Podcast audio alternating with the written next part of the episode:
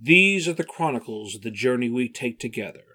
The journey of Steamheart, and one we invite you to take with us through, the, wind. door.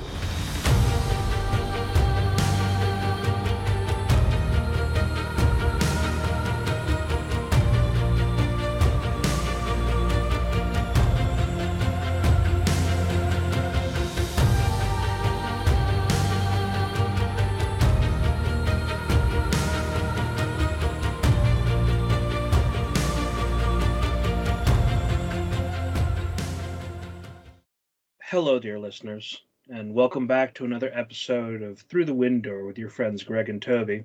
No My exci- brains are scrambled. It's too damn hot. Let's talk windows, tigers, etc. to help me take my mind off it. I was about to say there was no exciting intro plan for this time, but apparently Toby has decided to ruin those non plans. I'm here to ruin all of your plans, Greg. this is the ongoing struggle between me, the font of Through the Window's order, versus Toby, the source of its chaos. Every time. it can be hard to know where to begin. Much of what we love about these upcoming chapters, specifically chapters 27 through 29, a lot of it is really just interaction between characters without a huge amount of depth or commentary on life, the universe, and everything. This was part of my original scripted opening, something I wrote back when I was first trying to find my way into the outline. Listening to it now, it seems foolish to say that these chapters have nothing deeper to say than the rest of the book especially since we go on to discuss how our planned topics highlight Steamheart's themes of communication, hope, loss, among a few others. More than that, just because Team Steam is interacting with itself rather than the larger world, it doesn't mean that those character moments are less weighty. Indeed, people friendly to each other communicating allows for the greatest possibility for them to learn and grow. That correction out of the way, I shall let the original recording continue to speak for itself. They are simply in a position where they are teaching each other about their worlds. And I mean that both in the personal sense and in the larger sense. As Jeremy puts it, even if Rama's cats and humans are different in major taxonomic ways, they have feelings and social structures and ways of thinking that are still similar. We mentioned previously that the entry of Miguel and Hrao changes the dynamic of the team, but more than anything else, we love to see the people we care about making friends with each other. But there are still deeper points of entry, so let's see what we can find. To begin with, we see something unexpected in chapter 27. The idea that not only are Jeremy and Raven writing down the details of Rama, but that they are specifically writing out a narrative version of Miguel and Hrao's story. And because they mention including Haka as a third protagonist, we cannot help but come to the conclusion that they are manifesting the story of Tiger's Eye into their world. This makes for an unusual experience in regards to breaking the fourth wall. Normally, this happens when a protagonist becomes aware they are a character in a story, either literally addressing the audience or being unusually genre savvy without breaking character. Here, though, it's suggesting a fictionalized account of actual events. And that wrinkles our brains because you and I, as the audience, took Tiger's Eye at face value. Everything that happened in the story are things that we knew to be quote unquote true. But now that Tiger's Eye exists in the world of New Century, we know that that version of the story cannot simply be a non fictional story because they could not truly know what was going on in Haka's head. It's one of those weird moments where Marvel Comics somehow exist inside the Marvel Universe, and we wonder how they can possibly explain that and still retain cohesion, what with suspension of disbelief and the like. I bring that up specifically because as I record this, we are on the verge of the new She Hulk Attorney at Law show. And one of the plot points in the comic run that they are specifically basing this series off of is the fact that Marvel Comics were able to be brought into evidence during trials that She Hulk herself presided over in order to make an argument to the judge and to the jury. So, like, I won't go down the tangent of going into the specifics of that because I have so many questions of what is essentially like, look, this fictional account of my life, or fanfic to give it uh, like a different label, I am absolutely supplying as legal evidence in this court of law. I, I mean, the, the they do their best to explain it in continuity, um, mm. but it obviously it's playing a little bit fast and loose with the whole idiosyncrasy of literally being aware of an audience that exists outside the comic but also exists inside the comic. Specifically, at one point, She Hulk getting in an argument with nerds about how the Infinity Gems work. That's a story for another time. Yeah. I would say it's one of the strangest instances of development in a court of law, but I am a Phoenix Wright fan, so I have not a leg to stand on. Fair enough. Fair enough. Roundabouting back to the subject at hand, my ultimate conclusions on how we reconcile the external text of Tiger's Eye with the internal account of the events that that book depicts is that we can take what we read or listened to in Tiger's Eye as a faithful, direct account of how each of its three narrators experienced and thereby relay events. After all, the sense of time is very much emphasized on present, sensory versions of these events and their feelings towards it.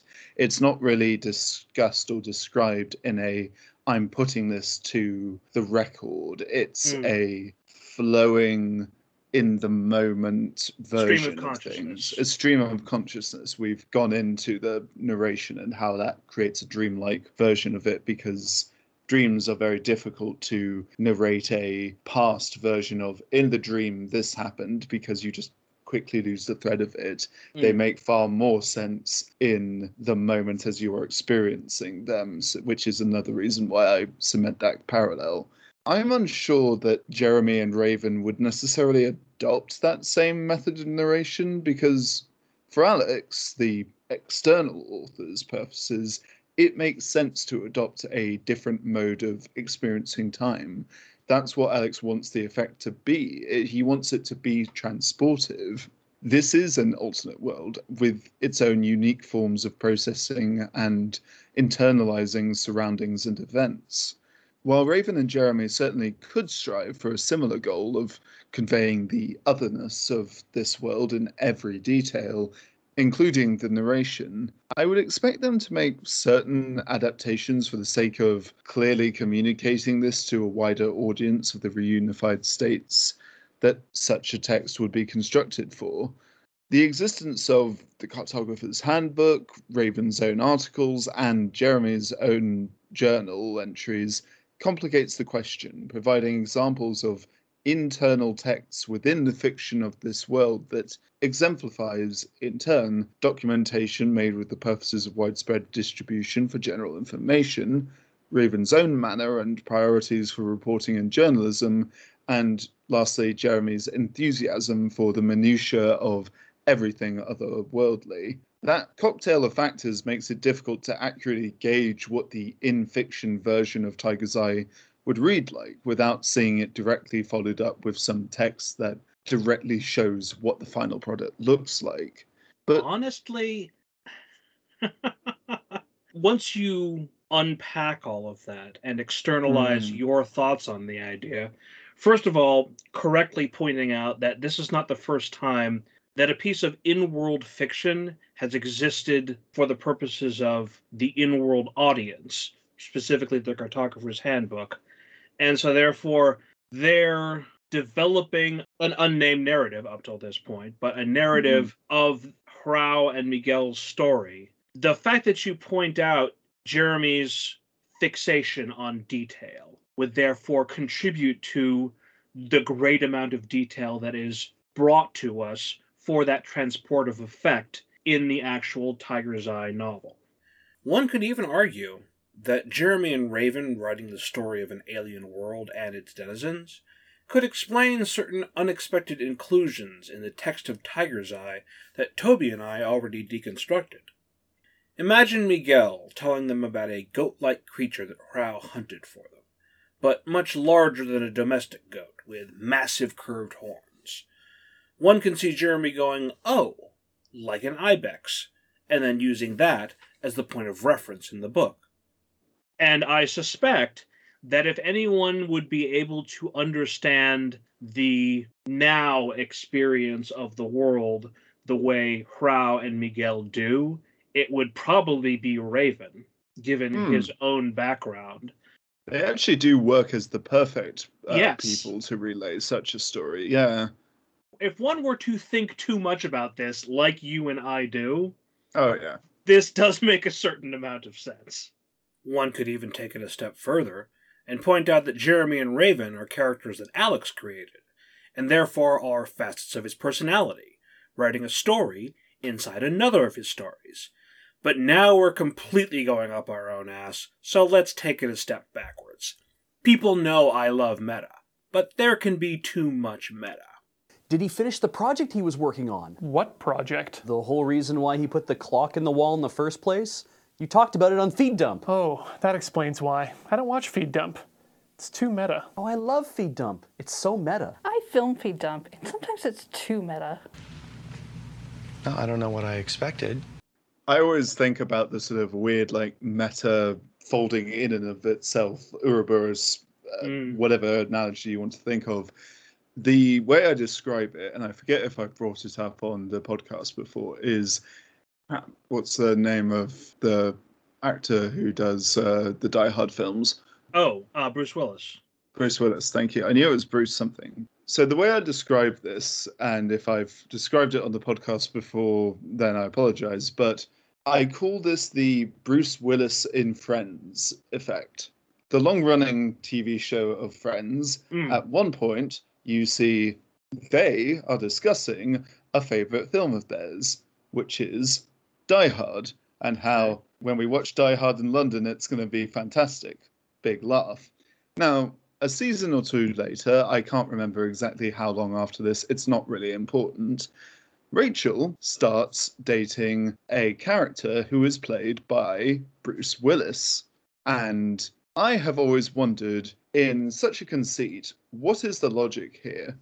Because you have a character who is played by the actor whose work is directly referenced in fiction. Now, they don't necessarily bring up Bruce Willis's names, but you can't really invoke Die Hard without, in turn, invoking everyone involved in its creation, unless we're supposing that this is some alternate universe version of it.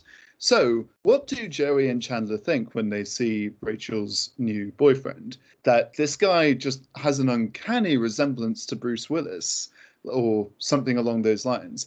I don't know.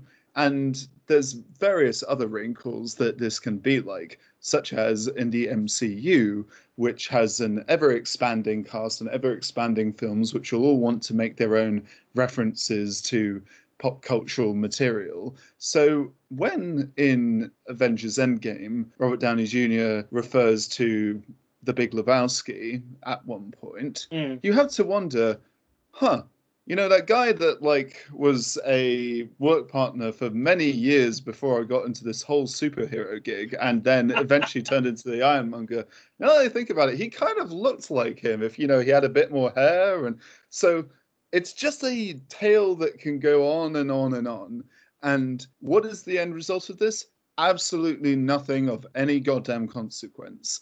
This is just a factor of making stories and making films that there will be moments when you play with the meta a little bit, whether intentionally or unintentionally, and it produces amusing effects.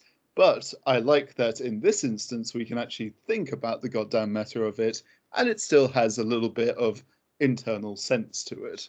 The thing that immediately comes to mind is Ocean's 12, where in universe they make a reference to the fact that George Clooney's girlfriend bears a striking resemblance to a famous actress, and then as everything else is falling apart, they end up having to use that strong similarity in order to enact a con. And this directly ties with what you're saying, because the person who figures out that something kinky is going on is actually Bruce Willis, realizing that, realizing that this other character is not in fact Julia Roberts because he's met Julia Roberts. Their families are friends. oh my god. We didn't plan that, I swear. I... No, no, we did not. plan. All right. Getting back into the specifics of this, that more importantly than all of this being some coy meta reference, i.e., the regular dead horse for beating Game of Thrones and its Song of Ice and Fire invocation in the final episode, for really no effect in particular in that show.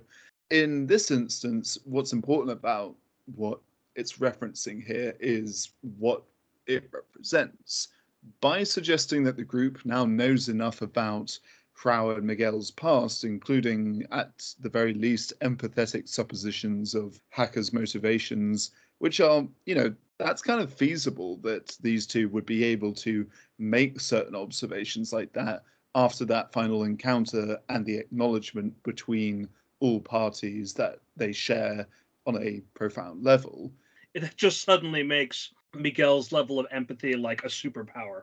Yeah, and you know, some of it might be a flawed supposition, some of it not. Mm. I mean, but the point is that it's not this impossibility, it's not an impossible leap now. Fast forward some of the getting to know you and the basics matter. While it would be an indulgent treat to hear the group's running commentary and moment to moment reactions to this book we're all invested in, this stage in Steamheart, we really don't have the time to dawdle. By skimming past the stage of the familiarization process, it allows more incisive conversations to be held, like Annie's observation that Hrao's mother kind of disappears without much mention past a certain point in the story. That's a moment that provides expansion on Hrao's story and her past, as well as an insight to the rest of the group when they reflect on their own circumstances, as well as a succinct moment of connection that quickly and firmly glues them all together. The existence of a hypothetical Tiger's Eye text existing in New Century is there. Lester suggests that Hrao and Miguel were able to develop impressive levels of empathy and guesswork, as you say, almost like a superpower. The quote that comes to mind is just this particular clip from Team Four Star I use a lot, which is just Vegeta saying to Frieza confusedly, How did you know about the parts you weren't there for? to which in the show he does not respond and they just quickly move on to the next bit where they're yelling at each other. and it's more to indicate the level of familiarity that the rest of the cast is now working with at this point. I do like that explanation, honestly, because as we'll get into later on on my list of topics here, I kind of noticed that myself on another level.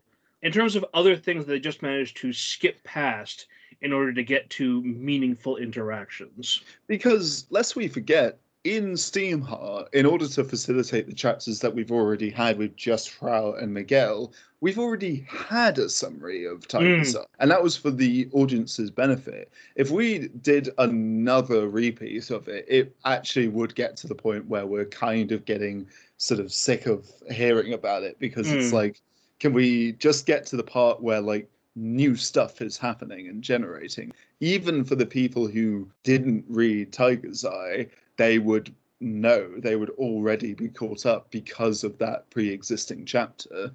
I expect from a storytelling level on Alex's side of things that when he was putting all of this together, there was probably some back and forth and some trying to figure out exactly where the Hrao and Miguel chapters would happen uh, leading up to this final joining of all in Team Steam, and perhaps also some consideration of where where does Alex put the abridged version of Tiger's Eye to Right. catch a potential audience up on reminding them these are the things that happen in this book, which you may or may not have read, and even if you did read it, maybe you forgot some salient details along the way. And I think his solution is the who knows what else we might find out there. Mhm. Smash cut to that. And in terms of like fulfilling what the informed reader is there for, I think it works because even though we're going over previously known material, we've just had a chapter or two where a bunch of characters have met for the first time and have formed a plan, and you know there's a sense of momentum. Like the book has already assured you, don't worry, don't worry, we've got a plan. We can make something happen with this. So Mhm. that's Yeah. why it works well for me. Well, not just that, but this is also the reason why that chapter was a part of part one, because that was the section of the story where everyone was being introduced. Ergo, it makes sense that even though we only check in briefly with Miguel and Hrao, waiting for the rest of Team Steam to catch up with them, that Yeah. we put the introduction right there with everything else. That's thematically consistent. it's the hardest part of this whole sort of performance that that Steamheart is to balance. They were already apparent even before the book begins why Abigail and James are heading to Washington to meet up with the people who are based there. Like at the end of Secret Rooms, they say we need to get this there ASAP. Mm. Before the book even starts, the pieces are there to make that happen. Hrao and Miguel by the end of Tiger's Eye are in this world, but that's kind of tricky to sort of like say, okay, so they're here in this world and in this country, but like, how do we actually get to the point where their paths cross? Because, you know, if you're dealing with multiple worlds, it might sound as if if you've got on the WhatsApp group and gone like, you know, hey, where are we meeting? On Centrum. It's like that does not narrow it down. Do you know how big it is? Yeah, and how then do you introduce these characters to the rest of our cast without Like- it seeming too contrived? Hmm. Even the original Avengers struggled with this. Like Thor Hmm. just kind of drops out of the sky. Like that's how he enters the film. Like We don't know how he knew that Loki was on this jet. W- Was he even aware of Iron Man and Captain America? Like, yeah, all of a sudden he's having a not, conflict with but yeah, he has to know enough that he look. We bring up this bloody film like every time we could do because it's the most relevant thing. Like if we mm-hmm. didn't already have a penny laden jar on the table, we would be making another running gag of it. The point is there are comparisons to be made. It is hard to balance multiple characters and thread them together, and I think that's why we have as many chapters as we do before everybody gets to have their dessert. They get to have their sort of purple velvet cake of like with I don't know. I I um I didn't come to this meeting prepared with notes of what each member of the New Century cast would be if they were a dessert. So you know, check my Tumblr blog on that or something. I don't know, uh, with like photoshopped pictures of things and uh, th- the bit has gone on. I'm done. I there are certain things that will run its course when my brain is like a plate of scrambled eggs with mash just kind of smushed together. I'm done with the bit. We are moving on. and so therefore I redirect us to a second bit where I Mhm. take your metaphor from a moment ago about needing a second jar and can just imagine like a jar with a bunch of technically fake hundred dollar bills with Tony Stark's face on them. And we put one in every single time we mention the Avengers in the context of Steamheart. Well, it's like Tony making bison dollars or something. I mean, it's a, it's as a joke, but I can totally imagine him doing that, considering uh, how much of a uh, of a um, showstopper he considers. Yeah. Yes, I was going to be nicer and not say narcissist, but I mean, yes, he is a bit of a narcissist. Anyway, Honestly, at this rate, I should just have a rack of jars like Toby says. Here's one full of credits every time I refer to Mass Effect. This one has Platinum if Firefly comes up. We've got Platinum for DS9 and Centauri Ducats for Babylon 5. If we bring up Persona 5, it's Yen, Gold if it's Undertale, and if we bring up Aliens, fuck it, I don't know, 10mm armor piercing caseless rounds. At the end of the day, we're fucking nerds, and so is Alex. So we're constantly going to be comparing New Century to other things we love, because Alex sure wrote them with some of these beloved properties in mind. there is a great deal in these chapters, but especially chapter 27, that focuses around sharing each other's worlds, as I earlier alluded to, and what they can learn from each other. There is obviously the dramatic difference of Hrao, her people, her ecosystem, and her culture. But there is also a great deal of reflection on a great many other things. To wit, cultural synchronistic patterns, such as spiritual beliefs, or the fact that Penrose reminds Hrao of Dr. Shera.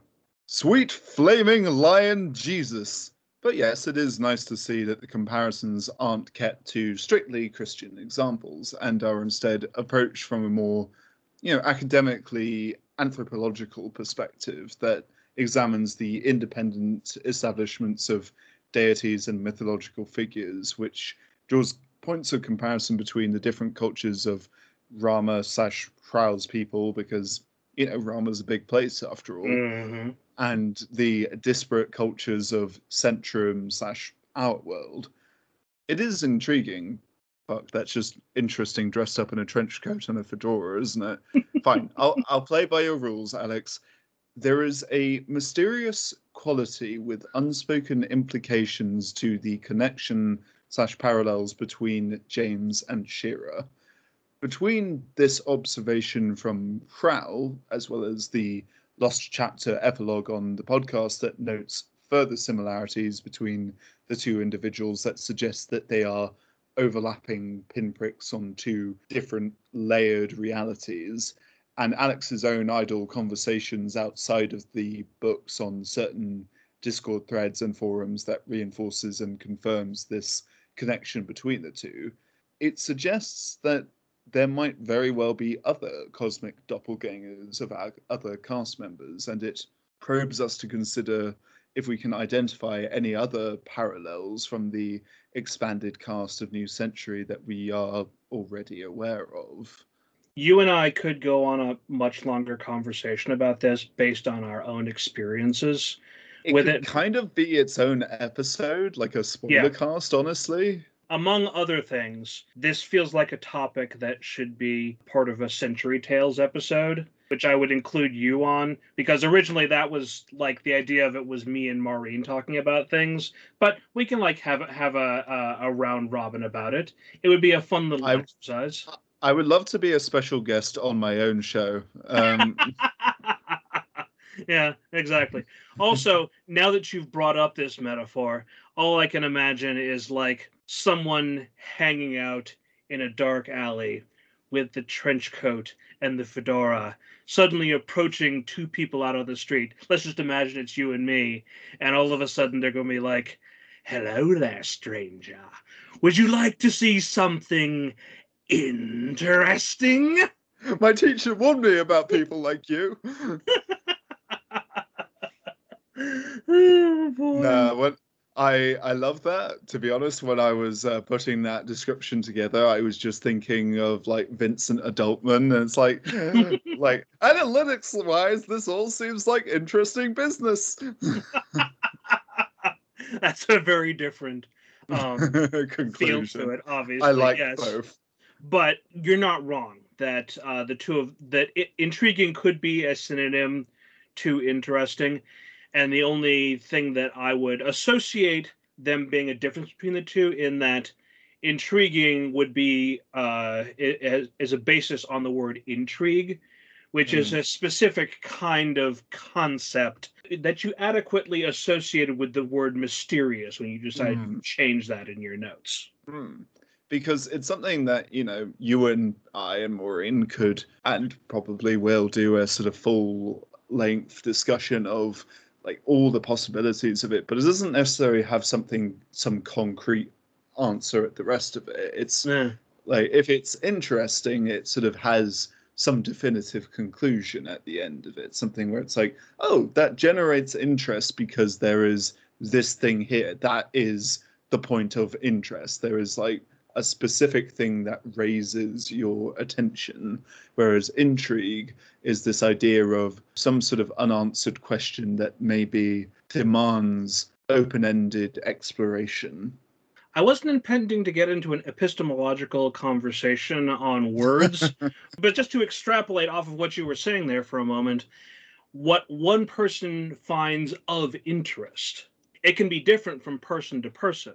Whereas what what could be considered intriguing could have broader appeal to it because there is the implication of a mystery and a lot of people are naturally gravitating towards mysteries. That's why mystery stories are so often a huge component of the media we partake of. I'm really getting a giggle out of imagining Alex just sort of writhing in his chair right now because he can't tell, he can't decide if we are using interesting far too many times in a close proximity. And yet, we've probably never justified the invocation of interesting quite so much as we have here, because the subject of conversation is the word interesting. So, you know, it's all very well justified because it is an interesting conversation. I think that your uh, current uh, heat-stricken situation probably only further contributes to the exciting nature of our uh, recording today. I'm afraid I'm not inclined to make a habit out of it, but No, well, no, I'm no, glad no. it has some positive benefits. But once more, as we have completely gotten off topic, That doesn't sound like us. Yeah, exactly. Other things these chapters reflect on sharing points of view that allow others to have a better understanding of their lived experience, such as James explaining modern medicine in a context that allows both Hrao and Miguel to understand why it is that they got sick when they visited each other's worlds. I really like this because it's not a conversation that comes across as quite condescending or patronizing to Hrao, because it's just really a way of James having to find an inventive way of abstracting this biological framework into a way that you know can be communicated and understood by someone outside of you know your well-worn and very familiar frame of reference. It's hard to do that because the best way to show how little a grasp you have on the reality around you is when you'll use a word for granted for so many days of your life and then someone will ask you what does that mean? and you are struggling to actually articulate what it means. It's a I think a worthwhile and revealing conversation to be able to see that James is having to kind of consider his work and the uh, things that he is knowledgeable of from a different point of view. honestly it's not clear to me if if these are james's metaphors or if this is miguel providing translation duties james possibly used words like germ theory or other stuff like that. And miguel is like could you please break it down a little further for me? Because you're using words that i don't understand. The point is is that miguel is able to explain it to Hrao using words and concepts that she understands.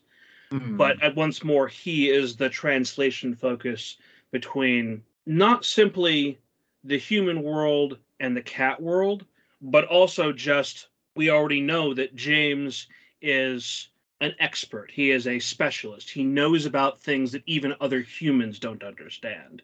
Well, you know, in our fields, Sarah's and my own, something that you will hear over and over again that, like, the real sign of expertise on something is that it, you can explain it in simple and easily understood terms. Hmm. Because it's all very well and good using very eloquent and hyper specific language in order to balance and deal with complicated ideas and subject matter. But if you can't actually relay it in a way that other people will be able to interpret, then all that hyper specific knowledge isn't really that much good to anyone. So it's good when someone knows something well enough that they can actually extrapolate it and break it down into its fundamentals. And I do think that James does a certain amount of that. I don't think it's all down to Miguel mm. because I think we actually hear. I could be remembering this wrong, so uh, editor Greg can help me out on this. But I'm pretty sure that we hear James speak the words like it is voiced by him, mm. and he uses certain terms like the sort of little warriors or however it comes across. Toby is both correct and incorrect in this supposition. It is Miguel that first uses the metaphor of tiny warriors fighting off infection, a metaphor that James voices later after Hrao asks about the possible effect of the Wendigo infection on her. So it's hard to say for sure who first came up with the metaphor, but to be honest, I suppose it doesn't matter. It's not important to assign credit. Though we will later get into a conversation about the way these chapters deal with complex conversations between characters who do not all have a puissance with one single language. And also, while the other example I'm thinking of of Miguel providing translating duties is us hearing a recording, which is a bit more a sort of undisputed, this is what was said, this is. Directly mm. what you know the conversation was. We hear Miguel finding it very difficult to act as a translator when Raven is asking a lot of questions rapid fire, and he's just mm like, you know, slow the fuck down, man. I like a lot of these things. Uh, there's not even a concept or a word for it. Like, and Raven just going like, sure, I'll wait, and it's like, uh, yes, me. Um, well, so part of when I was doing some further research for this exact part of the story, one of the things I was curious about is at what state was the understanding of bacteria and medicine at this point in our human history that James would be drawing off of.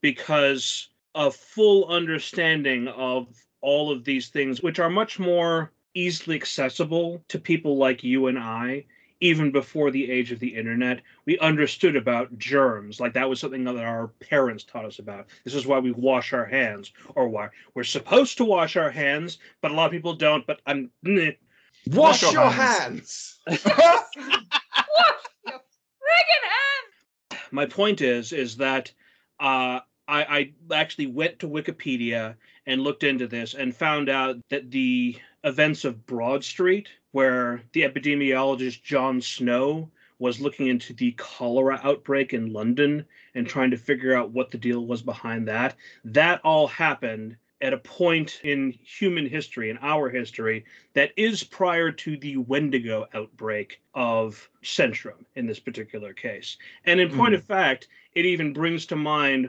that conversation all the way back in Let Them Go, where Rebecca is talking with Dawson about how wonderful our British doctors are and how they could potentially find a solution to dealing with this sickness, which they don't even understand is the Wendigo plague yet.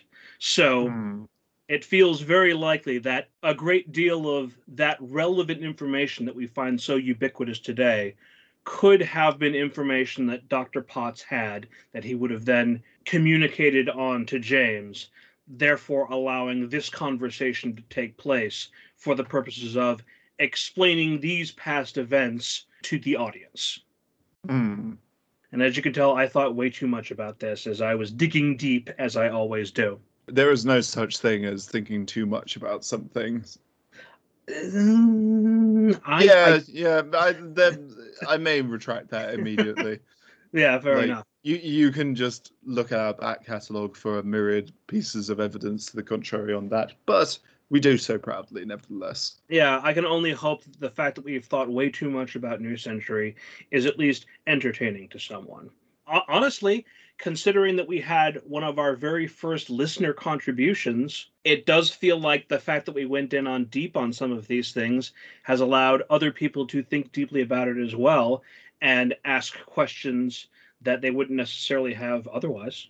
Yeah, this is why it's good to have uh, listener contributions because Mhm. we will not get everything. it turns out there are ancient new century riddles as yet to be solved until someone other than ourselves gets in there. So, this is why we always say we're not the final word on it. Please write in. Please say you guys missed this thing because odds are you're probably right. Mm. Other topics of interest how Hrao and Miguel, in particular, are able to talk about difference of lived experience, and yet Miguel being able to understand and relate to what Hrao went through when she was younger, even though parts of it are so outside both of his quote unquote lives. The one spent as Francisco's son and the one spent as Krau's son, so to speak. See, that makes sense because Miguel says something along the lines that the people who dismiss Hrao don't listen or pay attention to her. Mm.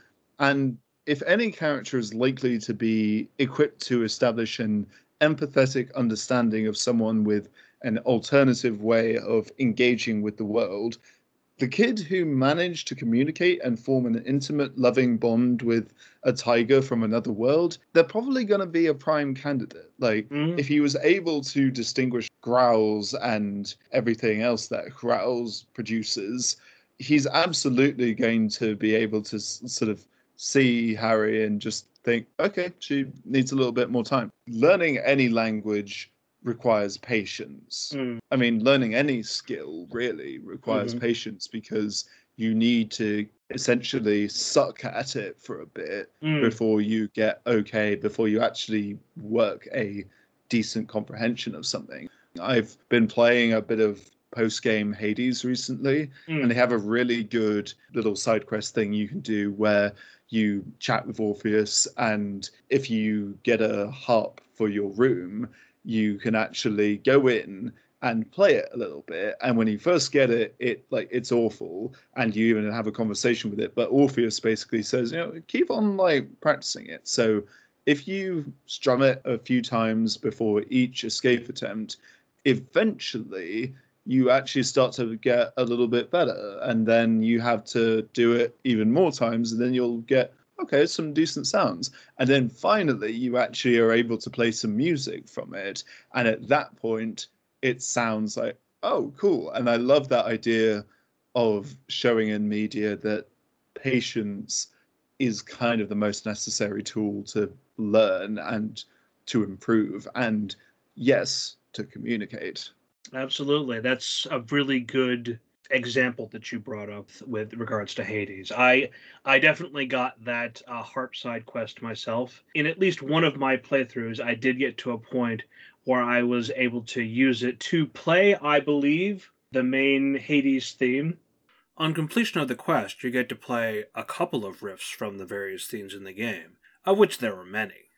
I really should get this soundtrack because fuck, that game had good music. Finally, we have discussion of similarity of individual experience, which you alluded to earlier in hmm. some of your notes. How at the end of chapter 27, no one in the group might have lost a child, but Annie points out that everyone in the group has lost family. And that's an experience that everyone can share, regardless of race, gender, sexuality, or even species. Hmm. At this particular point, we're in a motorized transportation and we have a group of badasses who have all established a found family among each other. Is this the Fast and the Furious? Unfortunately, I can un- neither confirm nor deny, since The Fast and the Furious is a series of movies that I have not watched up till this point. But if we're just talking about from a purely pun level, then yes, I would agree. The School of Movies shows will give you a decent sense of which ones to prioritize if you ever get into it because Oh, Yeah, I There's have some there's some list. solid stuff. Anyway, I'm about to do the standard thing. We've done it once already, but I'm going to do a superhero ensemble comparison twofer right here because I'm going to cite two pieces of media that strike a similar note to what we're talking about here. First, Justice League, the DCAU version, of course, uh, has a moment where one of the team members notes that each of its founding members are orphans in a number of senses, both literal and more circumstantial, but nevertheless essential, which I found personally vindicating as I had made that exact observation in my notes just a few storylines earlier to this being brought up. It's an observation that in both Justice League and Steamheart points to the resolved response to this being, in addition to a somber acknowledgement, something that forges a strong found family type bond and a determination to make a new definition of home out of the place that you find yourself in. It speaks to the essential drive to make a better world out of the one that you've been handed with so that you can establish a sense of security. If not for yourself, then certainly for others who our heroes decide deserve that opportunity. Secondly, the first Guardians of the Galaxy film and Quill's assessment that this band of erratic aliens and personalities are united in being folks who've lost stuff. We bang the drum that these are books about grief being a universal experience that we can use to unify ourselves to a common purpose and to feel less alone in that. But this is a moment that puts that philosophy into concrete words succinctly exemplifying how this group of people can all experience something profound that connects them through this acknowledgement of a pain and its correlating emotions that they all feel at once.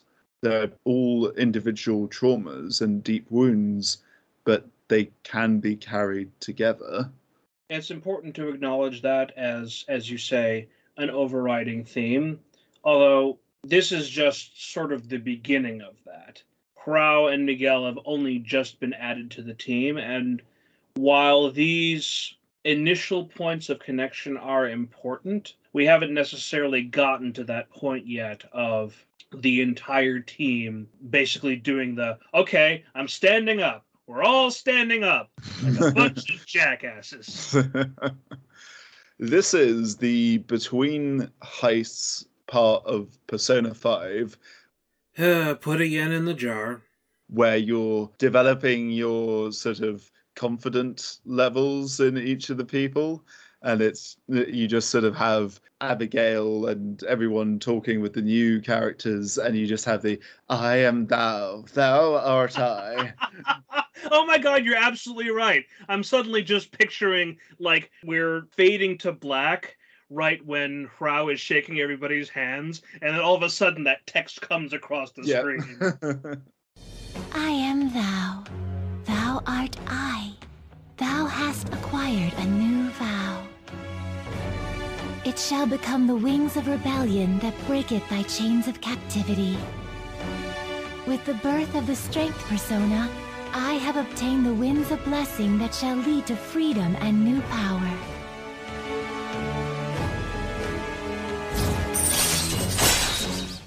That's another game with good music.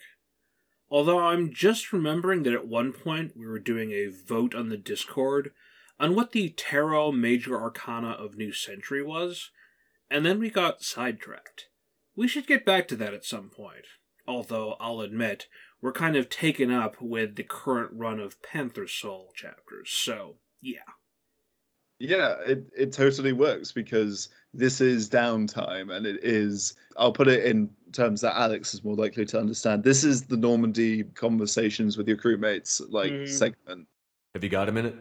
Can it wait for a bit? I'm in the middle of some calibrations. It's all essential because it is what gives the stuff meaning and weight when developments start to happen because you need to know that these aren't just a group of cool people all sort of going on the road together. They are actually getting to know each other a bit better. An example of something like that, which I haven't played myself, so to our dozens of fans that have played Octopath Traveler before, I am sorry if this is a sweeping generalization, but the Square Enix game Octopath Traveler builds itself on the idea that you play through a set of like eight characters and their initial opening reason for why they are each going on a journey, and that journey brings them together.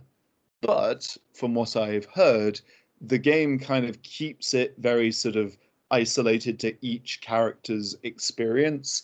So it never feels as if they're really interacting or even that bothered with the people that they are kind of brought into orbit with. It feels much more like their ships passing in the night, which maybe that gets better as the game goes on, but that is something that people tend to develop these feelings of. It's part of our makeup. It's been part of our stories for as long as we've really been telling stories. The Canterbury Tales are these sort of Chaucerian stories that are brought together by the framing narrative of a bunch of people of different walks of life and occupations who are just all heading to the same place and they decide hmm you know what? Like we're spending this time together. We may as well all tell a story. And you know what? Whoever tells the best story gets essentially a free drink at the end of the road. Like i don't think that's even me being glib. I think that is the actual in story justification for all of this.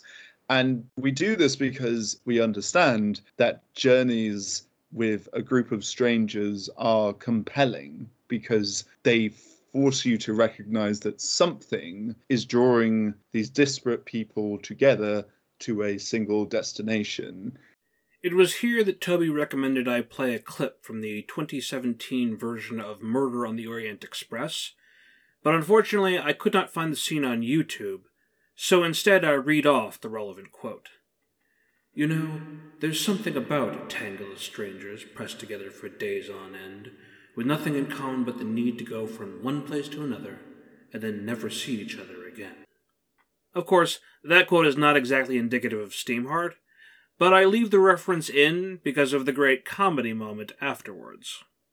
It was actually Book that coined yeah. that particular argument about there being something compelling about a mm-hmm. bunch of mm-hmm. strangers on the train never realizing what he was potentially alluding to on this being a very interesting train ride. Okay, now we're just like being shitty, aren't we? Like a little bit, but that's yeah. um it's all good fun. We're just, you know, playfully ribbing him. Does this, does this bug you? Does this bug you? so, moving back to the topic at hand. These chapters aren't just about developing rapport and finding new interpersonal dynamics. Just like earlier parts of Steamheart, there's catching the other protagonists up on the story the audience is already aware of without going over every little bit. This is what you were talking about when we brought up the story of Tiger's Eye. And because having everyone on the same page is important, there are ways barriers to understanding are glossed over in order to get to the important stuff. In your case, you were talking about how if they're off camera asking Miguel and Hrao for their life story and ending up putting it into a narrative format, then that's a way to sort of catch everybody up. Although they also allude to this sort of montage of like people going back and listening to the story as it's being told to Raven and Jeremy who are busy writing everything down, but that it eventually gets to this point where everyone's aware of all of those events. What I'm bringing up now, however, is a slightly different concept, one that you also alluded to in an earlier part of our discussion here. At the beginning of chapter 28, Raven is using words that encapsulate complex ideas like continent, equivalent, and genocide. Alex even lampshades that it's difficult to have conversations like these through Miguel. We don't have signs for these words. Another consideration English is also not Miguel's first language. The concept that I'm trying to communicate here is that any of those potential barriers are basically pushed to one side because it keeps the action moving to just have our protagonists solve communication issues. Unlike in Tiger's Eye, where how they solve the problem is important, here we're more interested in the interaction. And the interaction can't happen unless they understand each other. Even if it leads to an amusing moment where Hrao, who a couple of weeks ago could only speak basic English words, is now able to say things for the purposes of the VoxTube recording, like prevent disaster. You speak very good English, well done. Of course, that could also have been Hrao speaking her native tongue and Miguel translating. We don't think of it that way, again, because it's the VoxTube and not simply a journal entry displaying what is said, so to speak. But regardless of how it actually occurs, those extra steps are still erased. A lot of the time when Hrao speaks in the story, she appears to be speaking in English, but this is holding a narrative function. It's so that people in the story can communicate without a whole lot of real world issues that would prevent it.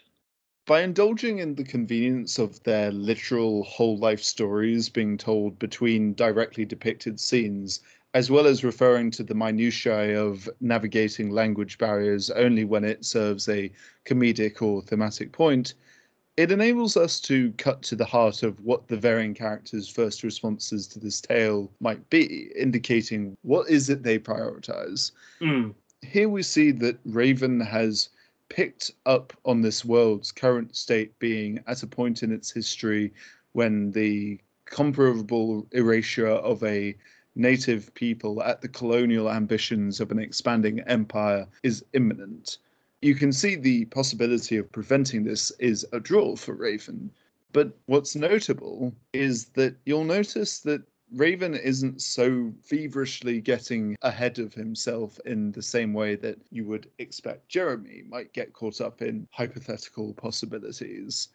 Raven understands the full weight of what Hrao's people and the disparate cats of Rama are facing, and he wants to know the mind of someone facing an existence that has been cemented for him but still remains undecided for her. Here's one of those moments where once more similarity of lived experience plays into them developing a greater rapport with each other although also as you say there's a thematic and dramatic and narrative weight to Raven asking this question of Hrao potentially her world is at a tipping point where something like preventing disaster is possible. We can't talk over much about what could be done to prevent disaster at this point because that's a whole nother book. I mean, that's the sort of elephant in the room, isn't it? we don't know what the state of things are back in Rama because we exited at a point where things might get particularly pivotal. Mm. But we nevertheless can see the weight in Raven pulling Hrao aside and kind of asking her to consider what you're facing here is something that you're going to fight very hard to prevent. Raven understands this. Mm. But I think that he is asking her this because he is living evidence that this is something that can happen. There will be an existence of a sort afterwards, and it will be a very heavy one because mm. you carry the knowledge of all that was lost and is difficult to recover. But she's sort of wondering what her response is to that. And mm-hmm in a way you feel like she's registering that weight but i think she is nevertheless kind of resolved that this is something that no matter what the likelihood or the possibilities are i have to try we have to try there's nothing else we can do other than say like mm. this is something we will fight tooth and claw for raven might even need to hear something like that from Hrao considering what he's carrying around. This belief that he is witnessing the fall of humanity, and may even believe they deserve it. We'll lose. And we'll do that together too. Like it feels as a part of Tiger's Eye that Hrao and all of the other gathered cats, such as the Panther Chieftain, whose name I'm forgetting at the moment, That would be Chief Shala. understand the implication of what it is they're facing. That they went to the other continent, got a taste of what this invasive empire and its people are going to be like, and are returning in the hopes of preparing their various peoples to repulse the invaders, so to speak. But in addition to that, Crow bringing back knowledge from a world where things went along a similar tangent feels like it's useful information. There are a lot of stories involving Native Americans in particular where we see that the Native American populations or individuals of leadership understand that the white man can't be trusted, and yet they are still not necessarily prepared for just how much he cannot be trusted, just how inexorable their growing dominion of this continent is going to end up being. How many treaties have we signed with the Munsee Indians? Six. How many have we revoked? Six. What were the Munsees doing in 1778? Fighting in George Washington's army. And why aren't you in New York anymore? Because you marched us to Wisconsin. And whose land was it in the first place? Ours. whether by numbers or superior technology or just the fact that they live in concert with nature and colonialism is about bending nature to your will. Hmm. It's like, you know, we're not naive, we're wary. It's just you guys are extra shitty. yeah, exactly. By the same token, having the knowledge of this is the way it turned out, in spite of the good intentions of any of the Aboriginal peoples or even any of the colonial peoples, this ended up happening anyway. And Hmm. therefore, it's good for Crow to bring that knowledge to her people. You're, it's going to change what kind of decisions you make potentially along the way. Greg, these are really good conversations in the story. yeah well that's how it usually ends up happening is that yes we are talking about new century and so therefore we are talking about all the components of new century but as i alluded in private conversation with you not that long ago new century is really just a framework for discussing a lot of other ideas that are of interest to us I will slap you through the screen, even though I am just as much to blame. And that's another episode in the bag. Toby and I have recorded enough material for about two, maybe three more episodes, which is good because the next few weeks are going to be chaotic. In less than a week, Maureen will have packed up all her stuff and moved here temporarily to my father's house. In a few weeks, I'll be in the middle of transitioning at my office as the mailroom operations move from one parent company to another and equipment and personnel are put in place. In a month, Maureen and I will be moving into our own apartment. I will work on the podcast when I can, but the gaps between episodes may increase. Rest assured that we'll keep working behind the scenes, both to keep progress on Steamheart and also to start recording Beyond the Window episodes on non New Century media. Until next time, this is Darren Korb and Ashley Barrett of Supergiant Games singing In the Blood.